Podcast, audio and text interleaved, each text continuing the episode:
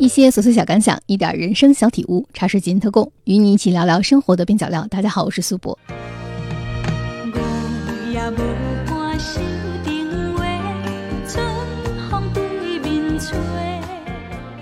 二零零六年，山东画报出版社出版了一系列朱天文的著作，其中《红气球的旅行》共分三个部分，以剧照会说话、剧本拾遗与关于电影分割开来。其中的剧照会说话部分，之前台湾印刻曾经出过单行本的小册子。在这一部分中，朱天文以一贯清淡的笔触，东一句西一句的拼写起与侯孝贤、杨德昌们一起度过的青春岁月。就让我们来分享其中的一篇《菊文石》。《菊文石》最早登载于2004年第四期《印刻文学生活志》。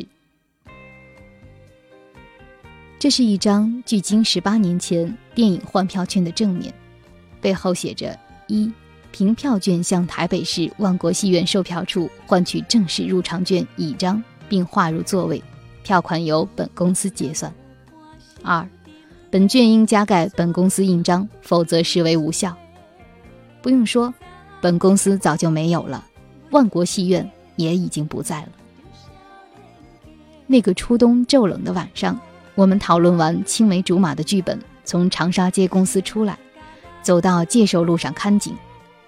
那条马路上的矮绒都缠挂了五色的灯球。十月以来就搭起辉煌的牌坊，要到十一月才会拆。东门城楼挂满了灯泡，杨德昌将这些拍进电影里。一列阿飞摩托车呼啸而过，把这些甩在远去的黑暗中。我们走往新公园的站牌，大家陪我等公车二零九。途中，杨德昌选了一双艾迪达斯，要饰演阿龙的侯孝贤把鞋穿旧好上戏。饰演阿珍的蔡琴进文具店买了日记本，他说月历都出来卖了，一年又要过去了。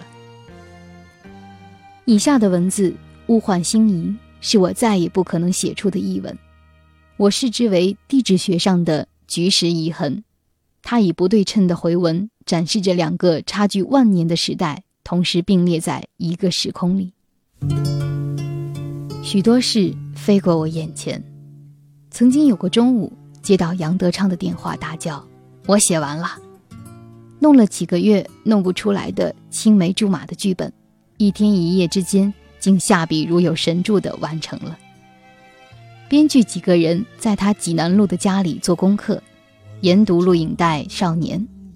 他把《少年》的分场细细地列了一张长单，影印分送给大家参考。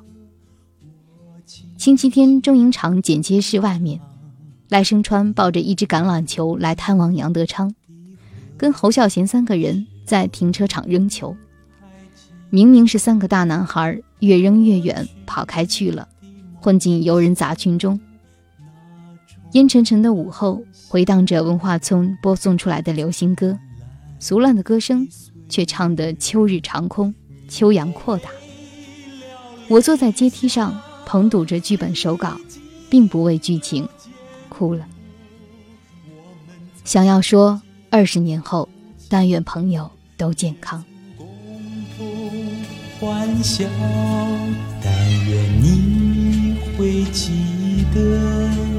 永远的记得我们曾经拥有闪亮的日子。然而二十余年后，三个大男孩中的那个叫做杨德昌的人已经不在了。说不清到底是朱天文的文字，还是侯孝贤的电影，总有一种挥之不去的悲情。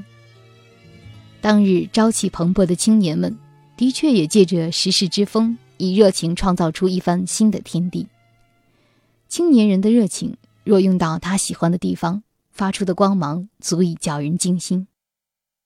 不可复制的摄影手法，浇不灭的录音热情，记录与叙事的内在动力，连同他们各自的童年经历，综合起来，才有了当年横空出世的《风贵来的人》《东东的假期》。与童年往事恋恋风尘那样带着强烈的台湾风情印记的电影。以侯孝贤电影记录续编为副题的《红气球的旅行》，当然不只是在讲电影或者与电影有关的故事，就像电影里也不全是讲故事或者风景。所谓的旧时风物，是口耳相传的回望，是听了想象的似是而非。越是没法讲清楚，越是吸引。朱天文的这篇文字最吸引我的是一群青年人的创作热情，他们激烈的讨论，征求最大的条件，投入的去完成他们预想中的作品。电影，他们做成了；青春，他们也度过了。虽然在侯孝贤的电影中，那些无所事事的小镇青年走出海港乡村时，充满了迷惑与冲击；虽然他们都怀抱着再也回不去的童年。但是，创造出他们的这群青年，侯孝贤们的时光，并没有白过。我来唱一首歌，古老的那首歌，我轻轻地唱，你慢慢地喝，是否你还记得去的梦想那充满希望、灿烂的岁月，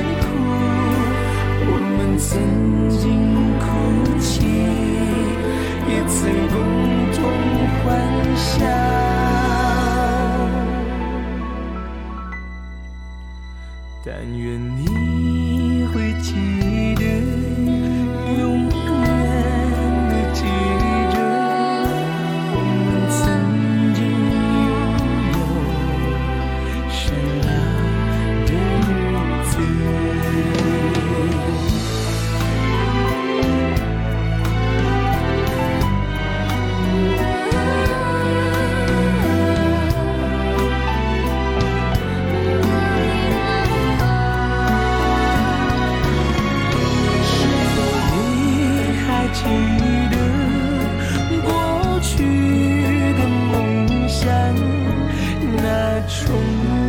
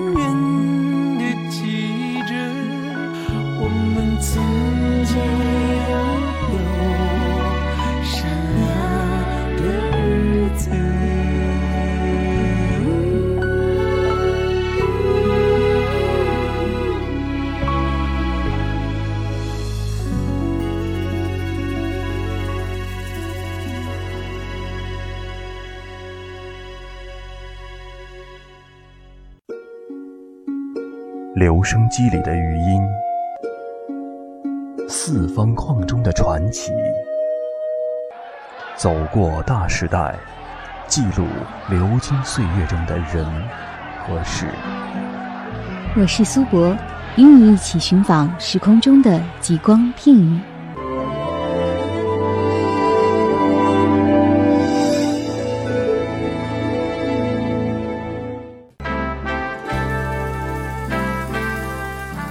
在这个时代，似乎人人都能成为大师，但真正的大师就如瑰宝，在黑夜里也能绽放出闪亮的光芒。多看一眼，我苦守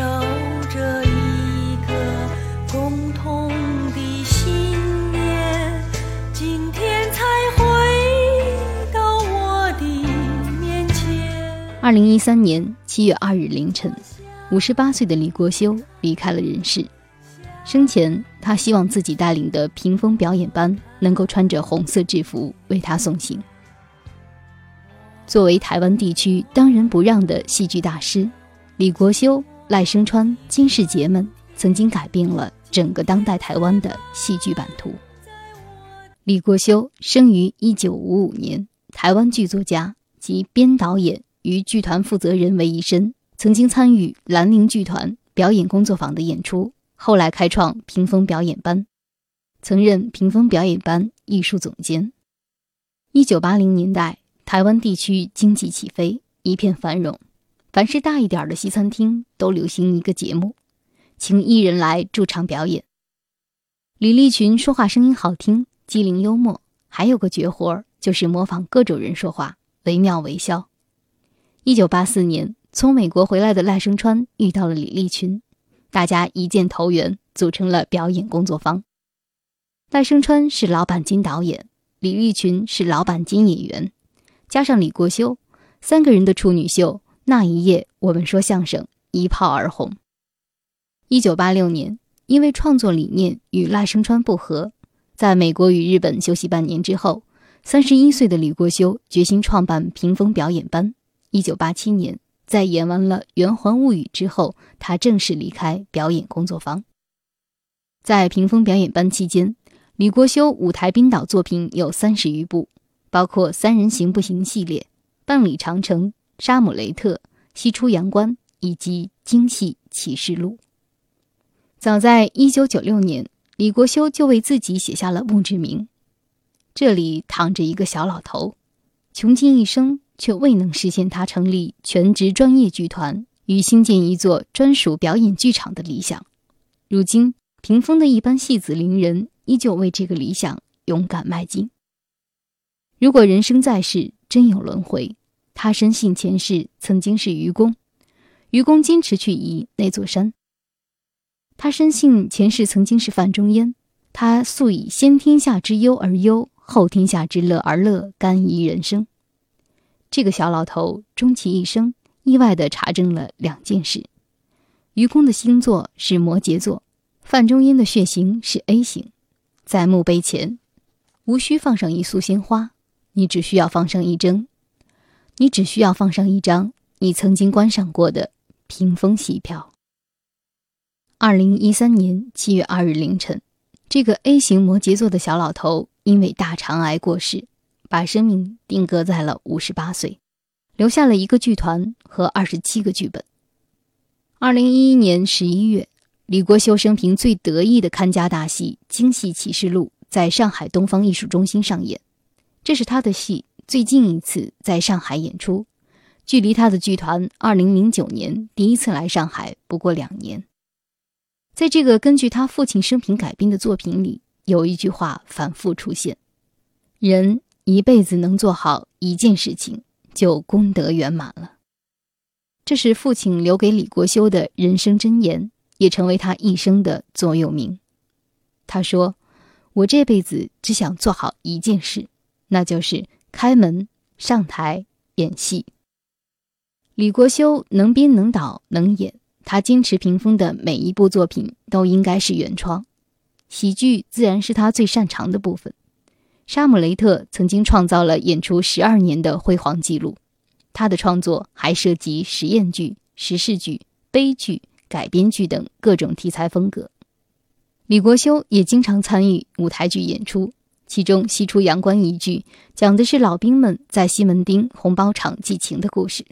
这部作品被台湾地区的媒体评价为当年的最佳舞台剧，也被认为是李国修最具卓别林高度的作品。李国修还曾专门拜相声大师马季为师，也因此成为马季在台湾地区的唯一弟子。在台湾地区，李国修的屏风和赖声川的表演工作坊、吴兴国的传奇剧场、林怀民的云门舞集都是齐名的表演团体。剧团之所以取名屏风，是因为在他看来，戏剧其实没有那么伟大，架一个屏风，戏就可以上演了。其实也是无处不剧场的意思。而他从十八岁开始，就打算用一辈子的时间把舞台搭好，把戏演好。在台湾地区，屏风是极少数成功运营了二十年以上、以戏养戏发展至今的民间剧团。李国修也是台湾剧坛创作力最旺盛的人物之一，舞台编导作品有三十余出。一九八零年代，台湾现代戏剧开始突破瓶颈。在一九八六年到一九九六年这十年中，台湾现代戏剧创作不但开始使用影音记录，利于流传，也让台湾现代戏剧从小众发展为大众，从公众议题迈入自我省思。而其中又以赖声川。金世杰、李立群、李国修等人的或导或演的成绩最令人瞩目。在李国修去世之后，电影导演王正芳在一篇悼念文章中写道：“李国修在戏剧舞台上的时间拿捏精准、恰当、微妙，同业无不为之折服，也令观众没齿难忘。”《京戏启示录》里那位老太太对着李家的一团乱发出感慨。这都是什么家庭？国修饰演的父亲扭过身来，半边脸面对观众，做尴尬难堪的笑。片刻，那个片刻该多久？全凭时间的拿捏。这出戏我看过三个版本，应当算是国修的顶尖之作。国修在《半里长城》中抖出包袱里的婴儿，却是一只老式的热水瓶。他拿着热水瓶在台上转，每次观众到此都笑翻。笑声渐息，就在那个准确的时刻继续演下去。西出阳关里的老兵缓缓地脱下长裤，时间便凝止住了。观众感受到的是老兵的苍凉、遗恨、无奈和永远无法摆脱的孤寂。我可以无止境地写国修在舞台上传递给大家的信息与感动。他集编导演于一身。他的戏就如同自己的签名，个人风格强烈，一条龙式的排练演出，剧本诠释最到位。二十多年来，李国修写了二十七部舞台剧本，由屏风剧团演出，都获得观众的喜爱。我偏爱的是那几出描述他的家庭、自己成长经历的剧本，不时夹杂着原味十足的山东话、客家话，旧时的中华路、台湾的邻里小区，时空跳跃。市井上的小人物、小事件，说的真切，演的自然，以喜剧为基调，却又令观众凄然泪下，感人肺腑。从文学理论上来说，每位作者都有一部属于自己真挚、震撼心弦的成长故事，关键在于作者写作的真诚度。越是毫不留情地挖掘自己，作品就有可能越加真实感人。李国修是一位诚实面对自己的剧作者，毫无顾忌也毫不遮掩地说故事，再透过导演的巧思、反复排练、对演员的严谨要求，屏风剧团的历次演出都叫好又叫座，岂是偶然？他是位洞察力敏锐、具有慈悲心的剧作者，在《征婚启事》一剧里，他饰演二十多个应征者，每个角色都有截然不同的风貌，怎么扛得下来？到现在我也没弄明白，五十八岁的生命太匆匆，骤然离去，留下许多的不舍。国修歇不下来，他习惯于在很短的时间内做出最多的成绩。二十多年，二十七部长剧本，近千场大型话剧演出，为台湾地区的剧场缔造了珍贵而丰富的辉煌。急性子，追求完美，完成了任务便离开。彗星划过天空，留下耀眼的光芒，以自己的语言演出自己的戏，千百万人随着李国修的戏又笑又哭又忧又叹，而他讲的故事已经是台湾地区共同的回忆。留声机里的余音，四方框中的传奇，走过大时代。记录流金岁月中的人和事。我是苏博，与你一起寻访时空中的极光片语。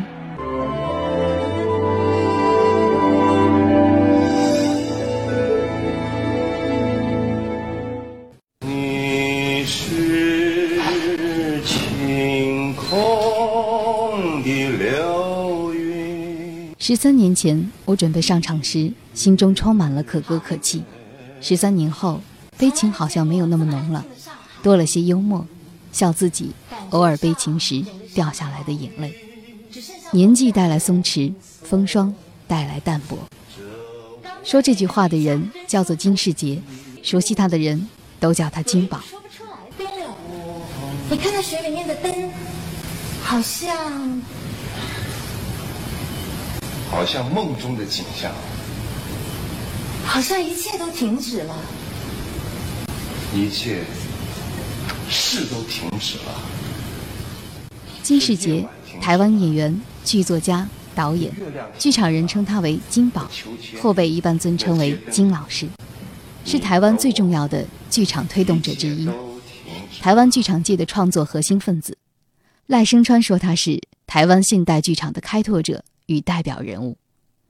金世杰最为剧场观众所熟知的形象是《暗恋桃花源》中的江滨柳一角。自从《暗恋桃花源》1986年首演开始，在三次舞台演出及电影演出中，江滨柳是唯一一个没有更动的演员角色。直到2006年，江滨柳才首度交由其他人饰演。2012年的夏天，我在北京国家大剧院看了台湾果陀剧场的话剧《最后十四堂星期二的课》。故事原本由一本典型的美国心灵鸡汤式的畅销书改编，讲述的也是典型的美国式励志。当成功学掌控一切，每个人的人生都显得太过匆忙，只好借助死亡来提醒爱、原谅、理想与生活的真谛。对于一出舞台剧来说，题材不算新鲜，似乎也不够深刻，但金世杰演得很赞，虽然是在演一个垂死之人。却让人能够感觉到他还能在舞台上站很久。我觉得啊，我觉得那是一种解放，解放什么呢？解放人面对死亡的时候的一种恐惧。演了一辈子的戏，金世杰的人生也像一场戏。年轻时的金世杰就像自己塑造的江滨柳，文艺、忧郁，与现实世界格格不入。从养猪场的兽医到开拓剧场文化的文艺青年。他可以为舞台理想卖苦力、饿肚子，一干就是几十年。精神王国的确富有，但生活窘迫贫瘠，常常吃剩菜、穿旧衣、用别人淘汰的二手电器。但他活得坦坦荡荡。老了之后，他又像《最后十四堂星期二的课》里乐观豁达的莫莉教授，曾经抱定独身主义，却在花甲之年迎娶了小他二十五岁的新娘，并喜获龙凤胎。生命就是一份最好的礼物。自从当了奶爸，金世杰对戏剧与生活又有了新的理解。他说：“我对这个世界有了更大的通洋感。”二十七岁的时候，金世杰怀揣年少时说个故事或者写个故事的梦想，只身来到台北，加入当时零星的演剧活动当中，成为兰陵剧坊的创始人之一。一九七八年编导《荷珠新配》，引发戏剧界的轰动。开启了现代剧场的序幕。随后的二十多年中，成为舞台最受欢迎的表演者和编导者之一。此外，他曾在国外学习默剧，并指导许多年轻演员表演课程。他编导的作品包括《包袱》《暗恋桃花源》《家家酒》《如梦之梦》《明天我们空中再见》《萤火》以及《永远的微笑》等。舞台演出则有艺术团契的和氏璧、言子与妻、卫子。以及兰陵剧坊的荷珠新配、包袱、猫与天堂、父与子、悬丝人、社会版、冷板凳、带面、摘星、今生今世等，以及表演工作坊的这一夜谁来说相声、暗恋桃花源、一夫二主、红色的天空等。电影演出包括杨德昌的恐怖分子、独立时代、赖声川的暗恋桃花源、陈国富的征婚启事。香港导演徐克严浩的《棋王》，麦当雄、麦当杰的《黑金》，黎大伟的《天与地》，以及《春风得意梅龙镇》最后十四堂星期二的课等。兰陵剧坊成立之初，台湾剧场还在起步阶段，演员都穷得响叮当，只能靠第二职业为生。有人在补习班教英文，有人在高空修电线，而金世杰选择了当搬运工。那个时候，他觉得他的头脑。绝对不可以服务于任何企业、贸易，因为头脑最昂贵。他只做一件事，那就是出卖苦力。白天累得气喘吁吁，晚上还在挑灯夜战，兴致勃勃地写剧本、写小说。至于表演的场所，小到窝在私人的客厅里，观众只有三五个朋友，屋里的日光灯、沙发、厕所都可以被拉来临时当做布景。金世杰说：“我们是一群乞丐，但我认为那时的幸福是以后的时代无法比拟的。在台北的文化沙漠里，我们是唯一的那点绿洲。观众哭得一片沉默，对我们来说是久旱遇甘霖的一种爱惜。全世界最好的加冕，我们都得到了。对台湾剧场影响至深的兰陵剧坊做了十年，最后还是宣布解散。投身剧场近四十年。”金世杰创作和演绎了许多令人印象深刻的角色，也包括在电视和荧幕上的跨界。人们喊他金宝，因为他是连眉毛都能演戏的人，堪称台湾剧场界的一宝。谈到对自己影响至深的角色，金世杰觉得，除了让他成为永远的江滨柳的暗恋桃花源，他与赖声川合作的第一部戏《摘星》也很重要。为了扮演智障儿童，他那部戏的庭以调查经验非常丰富。影响了后来很多事情。对于舞台，金世杰说：“我不需要给任何人什么承诺，只要自己觉得还好玩，就会一直演下去。”之凡自从上海一别至今已四十余年。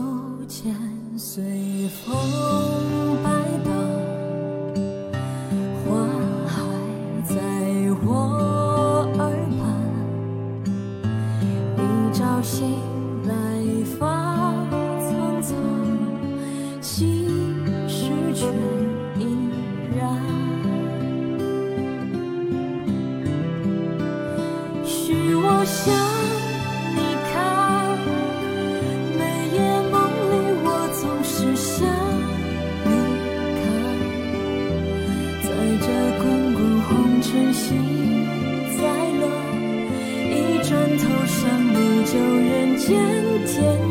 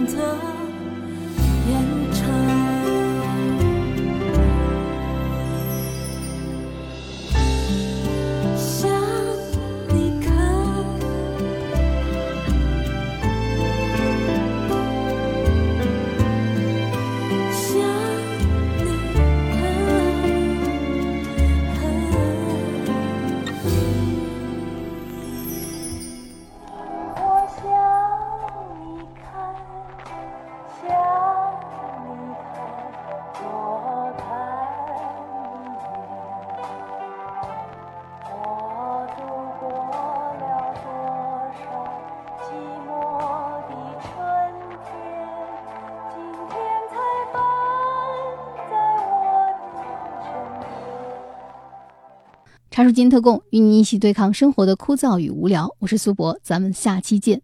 您的每一次点击和评论都会给我制作节目带来莫大的动力啊！大家可以通过喜马拉雅、苹果播客或者小宇宙上搜索“茶水间特供”，或者搜索“苏博”，苏是苏州的苏，博是铂金的博，找到我。